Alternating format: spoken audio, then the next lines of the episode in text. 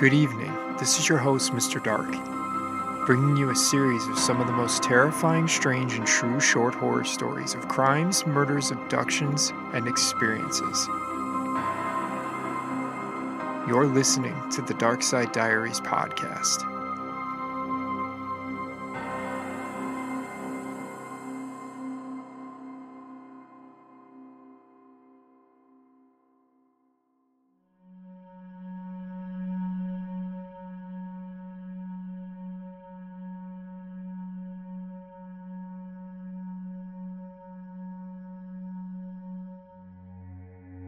Captain Silas Soule.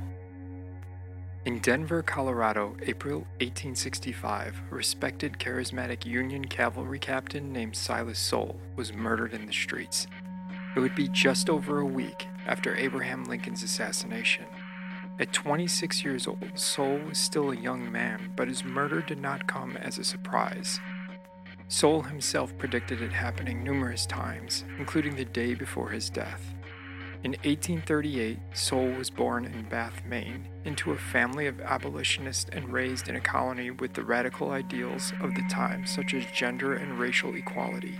In 1854, his family became part of the newly formed New England Emigrant Aid Company, an organization whose goal was to help settle the Kansas Territory and bring it into the Union as a free state.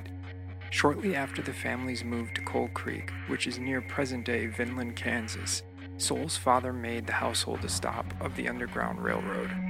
By the age of 16, Soule was escorting and leading escaped slaves between Underground Railroad stops and to freedom. It was extremely dangerous work for both the escort and slaves. They were always at risk of imprisonment or death. Prior to the Civil War, the territory was so violent that it was commonly referred to as Bleeding Kansas. This would lead Soule to join the Jayhawkers, the name given to Kansas abolitionist militia. At 19, Soule was already known as a notorious guerrilla fighter with a bounty on his head. Soule was involved in several high profile prison breaks, including the escape of Underground Railroad conductor John Doy and the attempted prison break of John Brown in Harper's Ferry, Virginia. John Brown would refuse the help twice, and these events would leave Soule unable to return to Kansas. In May 1860, Soule would make his way to Colorado with his brother and cousin mining for gold and working in a blacksmith shop.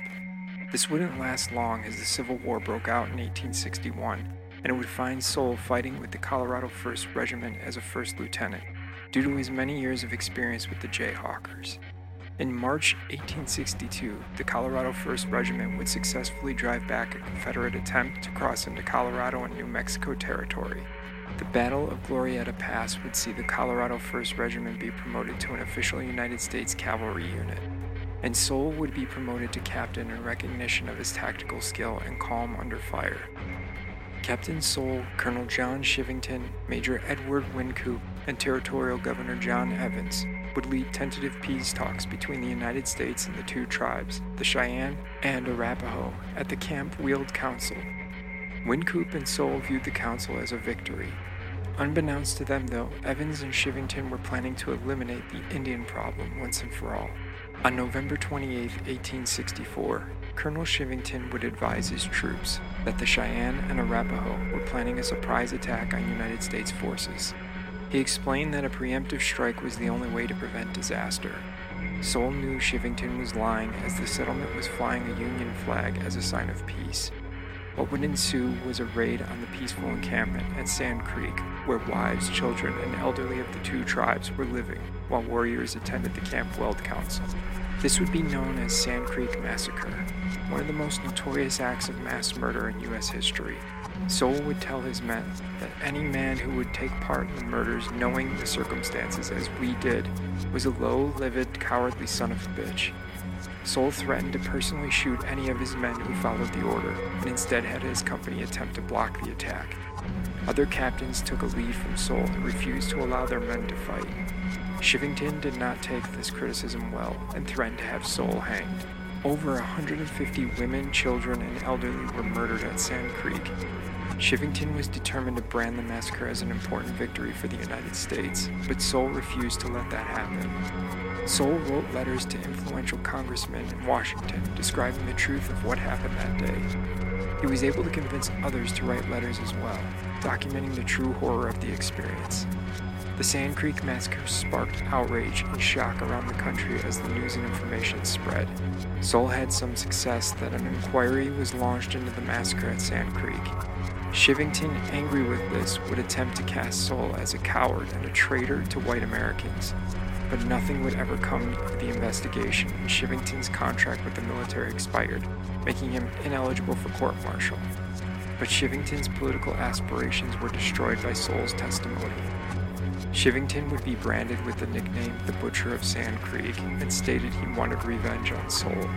After the massacre, Soule decided he didn't want to re enlist with the Colorado Cavalry when his contract expired, and he took a position as the head of military police in Denver. On April 1, 1865, Soule would marry Hersa Coberly. Three weeks after the wedding, Soule heard a gunshot a few blocks away from his home and went to investigate it. He would find Charles Squire waiting for him in a dark alley. Soule was killed instantly by a bullet to the head. Squire was captured and then served under Chivington in the army. Unfortunately, he escaped before trial. It was believed that Chivington had hired him to murder Soule, but it was never proven. Squire would flee to Central America trying to avoid the law. In 1869, his legs would be crushed in a railroad accident and he later died from gangrene. Soule would say this about the Sand Creek Massacre. I refused to fire and swore that none but a coward would, for by this time hundreds of women and children were coming towards us and getting on their knees for mercy. I tell you, Ned, it was hard to see little children on their knees have their brains beat out by men professing to be civilized. I saw two Indians hold one of another's hand, chased until they were exhausted, when they kneeled down and collapsed each other around the neck and were both shot together. They were all scalped, and as high as a half a dozen taken from one head. They were all horribly mutilated. One woman was cut open and a child taken out of her and scalped. Squaws' snatches were cut out for trophies. You would think it impossible for white men to butcher and mutilate human beings as they did here.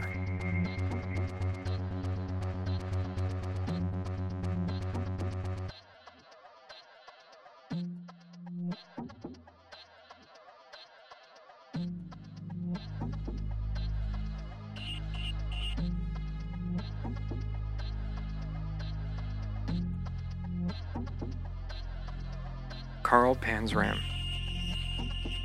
Born in 1891, Carl Panzram's childhood is a thing of horror which would lead to one of the most sadistic and long crime sprees in history. Living in poverty with his immigrant parents in Minnesota, he experienced severe abuse and neglect. When he was eight years old, Panzram had his first ever arrest for being drunk in public.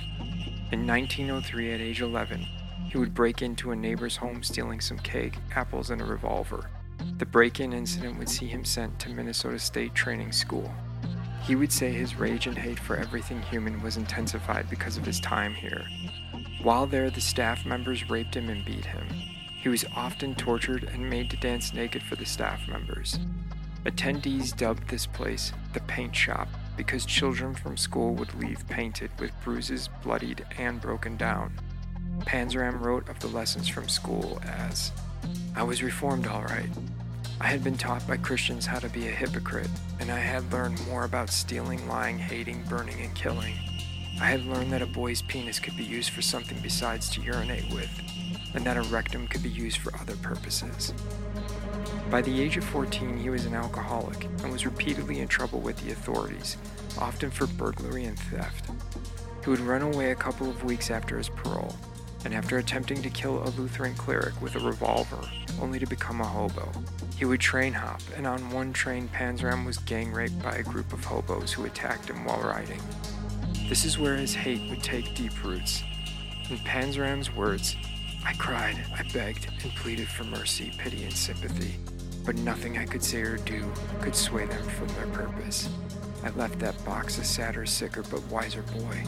At 15 and drunk, Panzram would enlist and join the army. He did not last long in the army before being convicted of larceny and being imprisoned at Fort Leavenworth's U.S. Disciplinary Barracks. He served a jail term from 1908 to 1910, as approved by William Howard Taft, the then Secretary of War. Panzram would later claim that any goodness left in him was smashed out during this imprisonment. After his release and dishonorable discharge, Panzram returned to his horrific ways. Over the next 10 years, Panzram traveled the United States ruthlessly attacking, robbing, and most often raping male targets. He stole absolutely anything he could get away with, from bottles of booze to yachts, and was caught and imprisoned multiple times. He served time under his own name and various aliases. In his words, Panzram was rage personified, and he used to rape before robbing. Being six foot tall and having a large stature gave him an advantage over his victims. Having been exposed to hard labor in most of the prisons he was sentenced in, he had built his physical strength, which became a weapon against the men he raped. In 1920, Panzram broke into the Connecticut home of U.S. President William Howard Taft, who he held responsible for his Leavenworth imprisonment. He stole the president's bonds, jewelry, and personal Colt 45 caliber pistol, a weapon Panzram would put to horrific use. Panzram mugged and sexually violated men at every opportunity. Using Taft's handgun, he said he sodomized a railroad cop and then forced a group of hobos to gang rape the cop. Panzram wrote, Whenever I met a target that wasn't too rusty looking, I would make him raise his hands and drop his pants. I wasn't very particular either. I rode them old and young, tall and short, white and black. It made no difference to me at all except that they were human beings. With the money stolen from Taft, Panzram was able to buy a yacht. He would lure sailors away from New York City bars, get them drunk, rape them, and shoot them with Taft's pistol. He dumped their bodies in Long Island Sound and claimed to have killed 10 in all. The murders ended only after he sank his boat near Atlantic City.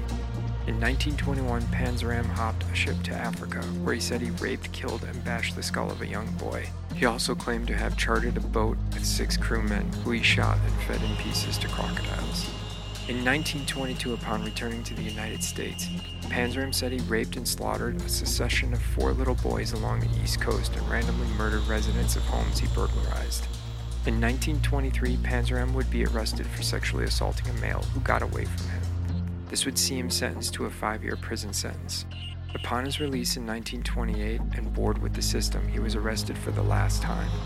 He was in a burglary job in Washington, D.C., when the police apprehended him. Seeing that he would be released after serving his term, he willingly confessed to having killed two boys. After the confession, he received a 25 years to life imprisonment to be served at the Leavenworth Federal Penitentiary. Once in prison, he killed the laundry supervisor in cold blood by beating him with an iron box. This was when he was sentenced to death. Human rights activists tried to plead his case, and in his response to them, he said, The only thanks you and your kind will ever get from me for your efforts on my behalf is that I wish you all had one neck and that I had my hands on it. Panzram, while awaiting his execution, wrote a detailed summary of his crimes and nihilistic philosophy. In this, he made it quite clear that he did not repent in the least of all the robberies, murders, rapes, and arsons he had been involved in. It began with a straightforward statement In my lifetime, I have murdered 21 human beings. I have committed thousands of burglaries, robberies, larcenies, arsons, and last but not least, I have committed sodomy on more than 1,000 male human beings. For all these things, I am not the least bit sorry. While Panzram stood in the gallows at Leavenworth Federal Penitentiary's execution chamber, he growled at the hangman with his last words Hurry up, you Hoosier bastard. I could kill ten men while you're fooling around.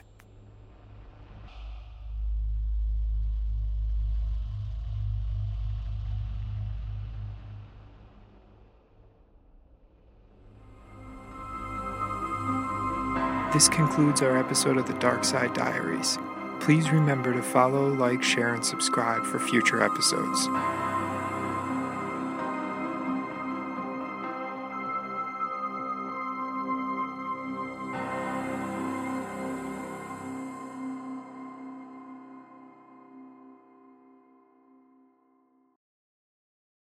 Mary redeemed a $50,000 cash prize playing Chumba Casino this year. I was only playing for fun, so winning this was a dream come true. Chumba Casino is America's number one social casino experience. It's serious fun. With over 80 casino style games to choose from, you too could win life changing amounts of cash. Be like Mary. Log on to chumbacasino.com and give them a whirl. That's chumbacasino.com. No purchase necessary, void or prohibited by law. 18 plus. Terms and conditions apply. See website for details. The voice in the preceding commercial was not the actual voice of a winner.